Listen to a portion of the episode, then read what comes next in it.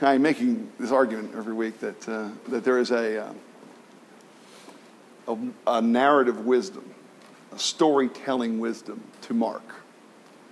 Uh, you know, we read Bible as Bible, and it's funny, for some reason, sacred writings have a special category they function in our head and a special little place they sit, and we don't read them as ordinary literature. We don't mind them for the intentions of the author. We don't think about how or what the author is trying to, trying to portray. And uh, this, is a, this is a good week. Uh, it's an interesting, a very interesting uh, pivot point in Mark. So what we've done, we, we saw in the lab, we've seen three proofs Mark is eager to, to, uh, to address. Now, so Mark, Mark, Mark writes this because Peter's out preaching in the first century to the Greeks. And it's this journeyman's gospel, and so it's got all these parts and pieces to prove a thesis that the Son of God has come, that the Son of God has come in Jesus Christ. Okay? And he's trying to prove that thesis regularly and routinely. Part of that thesis was proved by the way he called men. He would look at a man, he would say, Follow me. And there's this dramatic, you couldn't meet him without changing. Sometimes you couldn't meet him without hating him. Like, you know, just very polarizing, very, you know, love him or hate him. He has this power, Son of God. And in the ancient world, there were cynics. I'm so glad we don't have any of those here. We don't have any cynics in our church. And, uh, oh, I'm sorry, I'm sorry.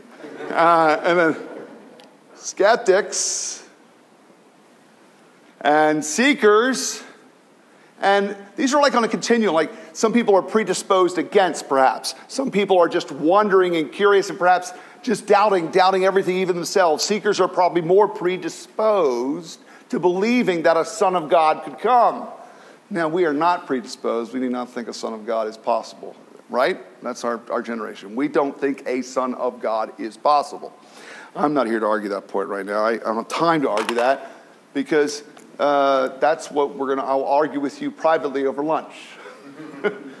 okay? But all I want you to understand, all I want you to kind of walk with me as we read the story, I want you to walk with me, is understanding what Mark is intending. Does that make sense? How is Mark presenting his argument? Well, Mark's presenting his argument in, in, very, in three parts, most recently in our text, from, from chapter 4 on. And that is, he is Lord of the storm. Lord of the storm.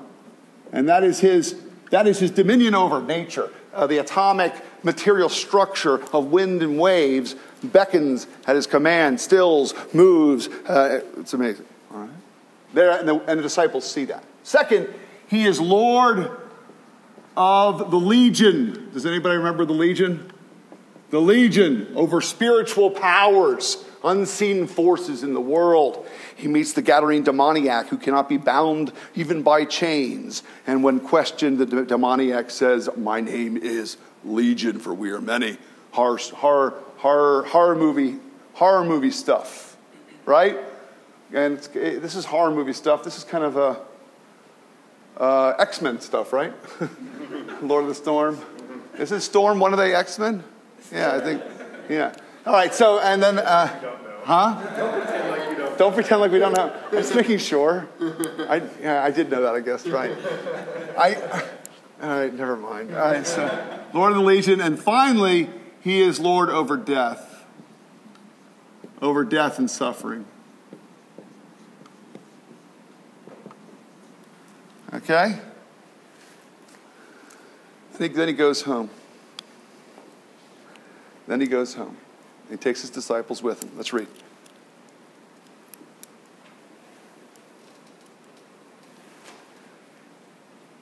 Um, we do know this. His, his family said he was, um, he was having some mental, mental health problems. We know this already. They, they tried to get him to come. They said he's out of his mind. Our son has mental health problems. And uh, the small town, word gets around. He went away from there and came to his hometown. And his disciples followed him.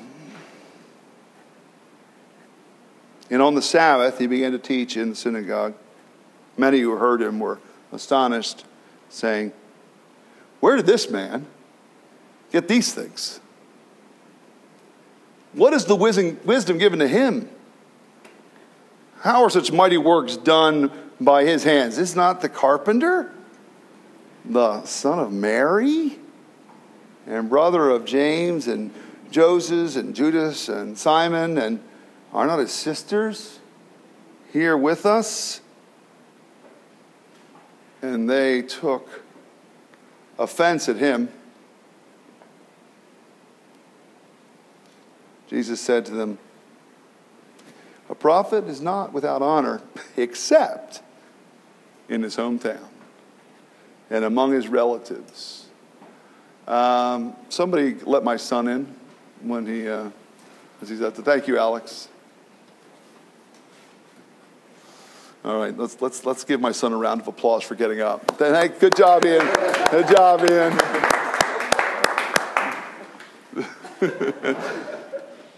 Every time I make my son an illustration, I owe him $5. So he just told me that.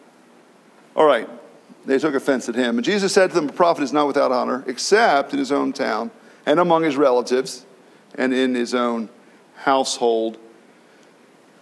Some of the truest words in all Scripture, uh, in my experience. And then he could no, do no mighty work there, except that he laid his hands on a few sick people and healed them. And he marveled because of their unbelief. And he went about among the villages teaching. And he called the twelve and began to send them out two by two and gave them authority over the unclean spirits. He charged them to take nothing for their journey except staff, no bread, no bag, no money in their belts, but to wear sandals and not to put on two tunics. And he said to them, Whenever you enter a house, stay there until you depart from there. And if any place will not receive you and they will not listen to you. When you leave, shake the dust that is in that is on your feet as a testimony against them.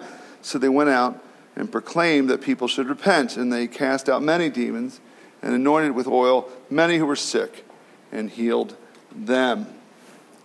Uh, Father, I pray for your ministry in my mouth. I pray for wisdom together to understand your scriptures by the power of the Spirit. I pray for the skeptic, the cynic, the seeker, and the saint. Would you meet each one of us where we are with your power and your wisdom? We pray it in Christ. Amen. So, I'm going to maintain then that there's a uh, um, three kind of challenges to the text here and, and see where we get with them. Christ rejected. Christ rejected. And think about this. That doesn't make any sense. He is Lord of the storm, Lord of the over demonic forces, Lord over death and suffering. Uh, whether you believe this or not doesn't matter. How in the narrative does that make any sense? Why do you? It's just something about Jesus just doesn't work for people. And so he's Christ rejected. Christ powerless? Did you catch in the, in the text? Uh, Mark is the only one who records this. Luke does not say it this way. Matthew tones down the language. It says it blunt as day. He could not do any miracles. Did you catch that? Uh, in fact, somebody actually asked Jesus if he can. He rebukes the person who said, What do you mean if it can? Everything is possible for he who believes. Christ powerless? Why? What's happening? Christ rejected? Well, how does this make any sense? How does this establish the thesis? Uh, Christ rejected? Christ multiplied? And that's the pivot point here that we're going to look at and walk away for ourselves. Christ rejected. I began by telling you about Isaiah 53. By his wounds we are healed. Man of sorrows, what a name. Um, he was despised and rejected by men. What? All right, so then we know that was written. By the way, the antiquity and the integrity of the Isaiah text is remarkable. It's, it is it's tremendously ancient. And it was verified by the Dead Sea Scrolls, especially Isaiah in particular.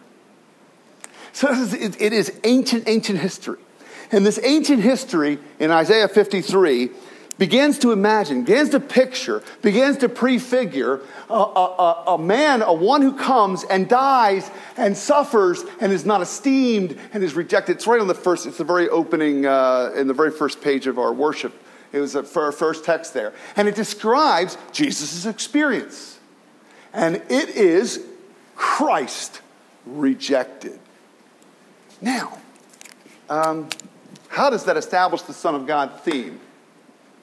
quite cleverly, quite beautifully, quite, and quite uh, um, with a tremendous integrity in the whole, the whole of, the, of the scriptures. Something predicted happens. What does that prove about the text? Something's predicted very accurately. What does it prove about the text? Or what, or what could it, what could it mean, or what could it say about the text? Maybe it doesn't prove it to you. What could it, what does it lead you to think or imagine? The text was something greater than a human invention. It is the words of a God.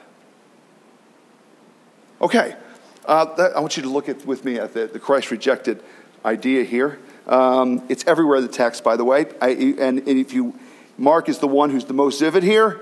Uh, in the ancient, he, uh, uh, in the ancient world, you did not talk about somebody being the son of their mother. You talked about them being the son of their father. Right? That's that's the usual. So does anybody remember what the, what the ancient story is about Jesus' birth? He's born of a virgin. And how many people do you think in his hometown really believed that she had not hooked up with somebody? Show of hands. How many people do you think believed that Mary was pure in any way in this possible this, this situation, or that was possible? You get, do you get what this? He's the son of a whore. That's exactly what they're saying.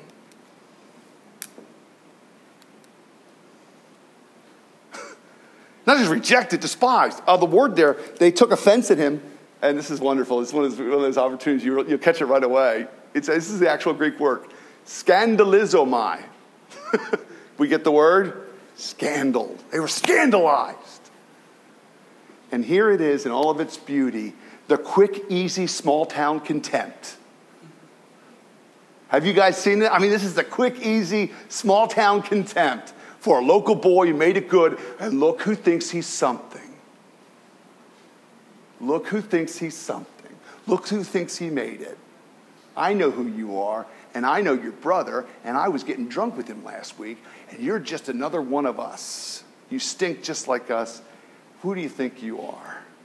Come preaching here. That's often how I'm received when I go home to my household. You think I'm kidding. And, and I, I'll tell you, rejected. I find this charming, powerful, astounding, beautiful. He's rejected. And the idea being his rejection, he's rejected so that you and I are accepted. You are being introduced in his mere rejection by men. And the type of the way, the way that he's scandalized and, and, and, and, and, uh, and uh, despised here, he is, he is entering into his place as the one rejected, the rejected one, who becomes, your, who becomes our acceptance. This is mysterious. This is mystery of the gospel here. Well, first of all, part of his rejection is entering into our experience. There's nothing I hate more than rejection. I'll tell you, I, I, I will never forget this as long as I live. The bone chilling, the bone chilling bone, uh, mind harrowing, panic, the pulsing, racing. Uh, as, my, as, my, as my pulse would begin to quicken, fear would begin to seize me, as the PE teacher would say, All right, captains, pick your teams for volleyball. I know what this meant. It meant I was going to be the last one standing, rejected. Am I the only one experienced this? All right, thank you. All right, let's go. All right, play. Some of you, some of you I know were, were natural athletes. I was not, and uh, I was raised by these freaky hippies, and I didn't even know how to throw a ball, and I, it wasn't my fault. But I was rejected. It, it, it hurts even today. I can still remember the feeling of being rejected. And it's wonderfully, wonderfully, there's an idea in this Son of God idea that Christ rejected is his identifying with how we have experienced rejection, and we all have, and the fears of rejection that haunt us. And even God, the idea that God might reject us. But then if God is the one rejected, he doesn't reject people anymore. Does that make sense? If he's the one that experiences rejection, he identifies with us. He, he warms us to us. He's, he's like, I know, I know, I know the fear. I know that fear of being the outsider, the reject, the one, the one who's been talked bad about. I know that story. I know that story. I redeem. I love that story, he said, right? I'll walk, I'll walk in that story all day long with you as one rejected. Something else is going to happen here, though. Something else is going to happen, too. Christ rejected. Um, you ever heard the, the passages from Psalm 118? The stone the builders rejected has become the capstone. The Lord has done this, it is marvelous in our eyes. It's going to anticipate how we, when we're rejected because of uh, the good news of Jesus, we're walking, we're walking in His, we're walking in Him beautifully. All right, so that's Christ rejected. What about Christ powerless? How can that be? In verse 5, it said, He could do no mighty work there. There were attempts, even by early scribes, to try to amend that. That doesn't make any sense. The thesis has been proved. Quantum mechanics goes out the door. This is the man who speaks and the winds calm. This is the man who raises the dead. This doesn't happen. This is the man who, who speaks to the spiritual forces and they are compelled by him. This is, and he can't do anything. How can omnipotence be uh, muzzled? Like how, either he can or he can't, right? I mean, come on. It's, it goes back to the old, the old, uh, the old uh, riddle. You know, can God make a stone that He can't lift? You know, is that ever that stupid objection? And there's an answer to that. There's an answer to that objection about God. God is not a fool, right? He's wise.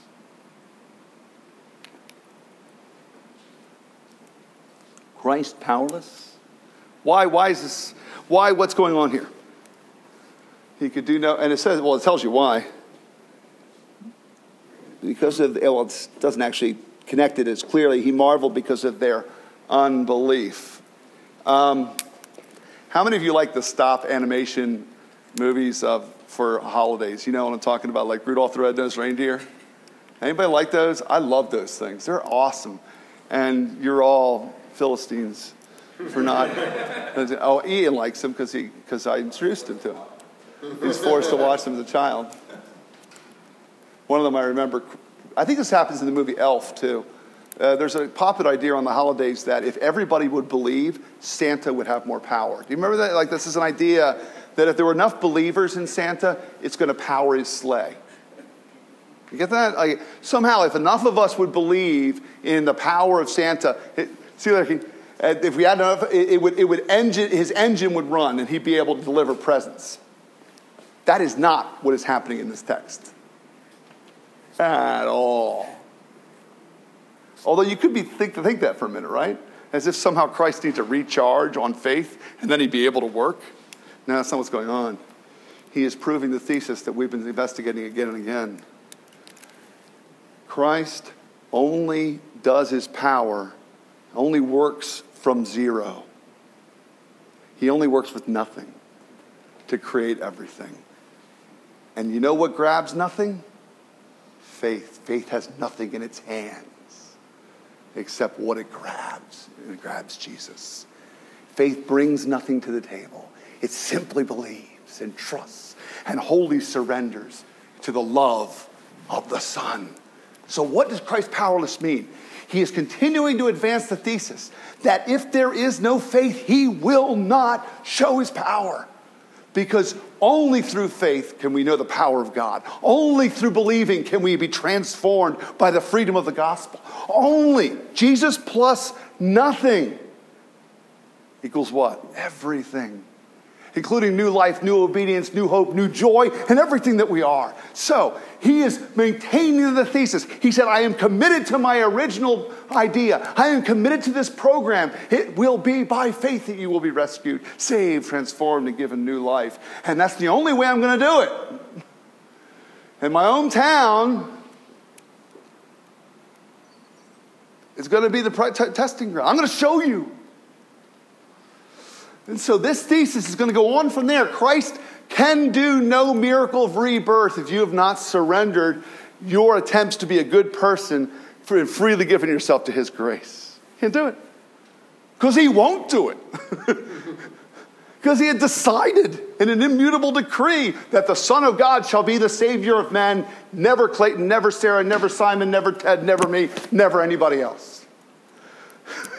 he will be a total rescue and a total Savior. And so, him, Christ powerless, yes, because he is the only power to save. And only through faith in the Son of God. This, this riddle is just popping out of the gospel.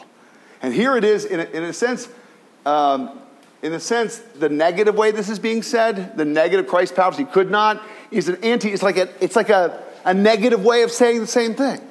The positive thing, only by faith.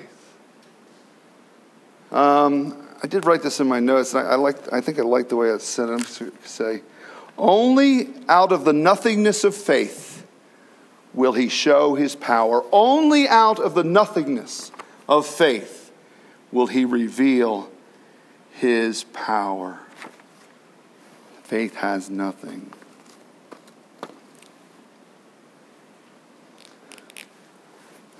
Uh, there's a popular thing I'm hearing right now. It's the idea of pivoting.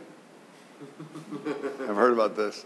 Apparently, when you get into these, you get into this uh, software tech game, uh, and you miss the market somehow, and your, and your project doesn't work out, you reinvent yourself and you pivot, which means essentially you do something completely different than you were doing before, right?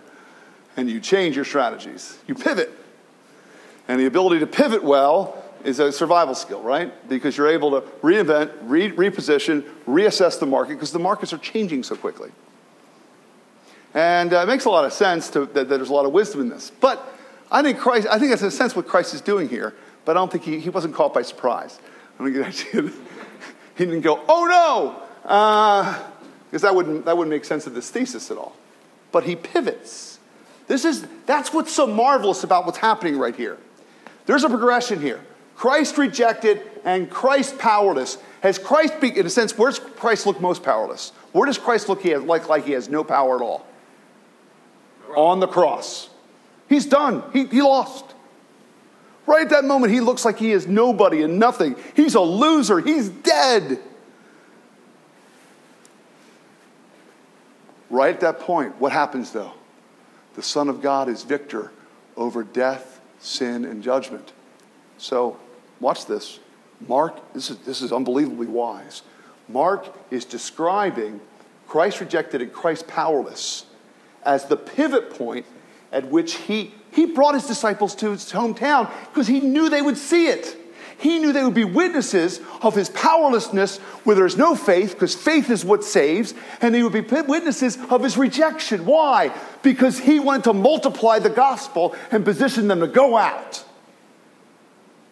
Because at the point at which he dies is the point at which they begin to be able to go and preach victory victory over sin, death, and judgment.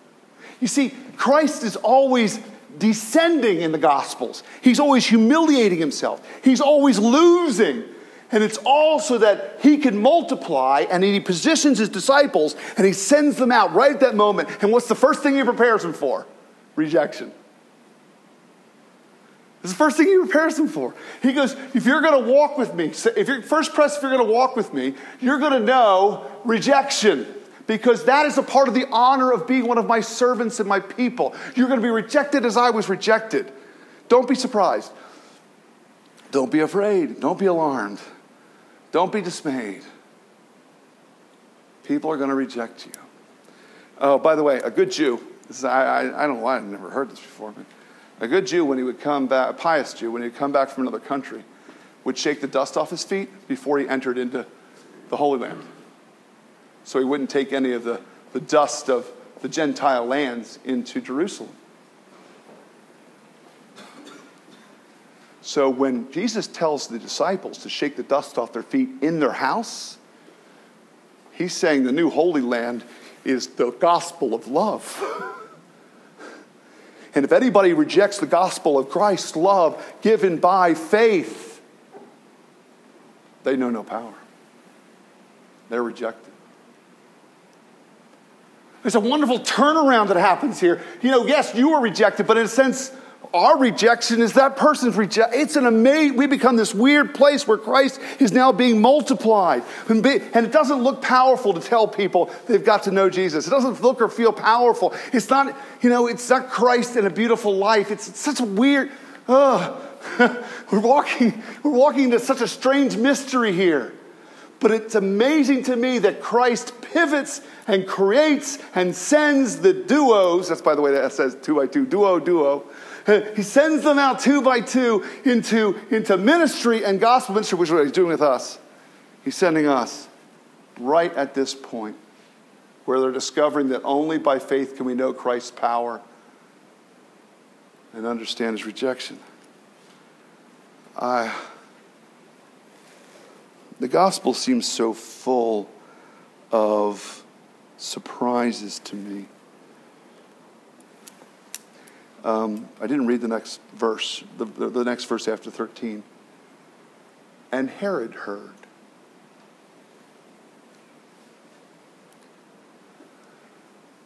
You know, the mystery of the gospel, where, where faith saves and he is rejected and we are accepted, becomes the grounds under which the church is created and ministry happens at First Pres. And you know what happens when ministry multiplies?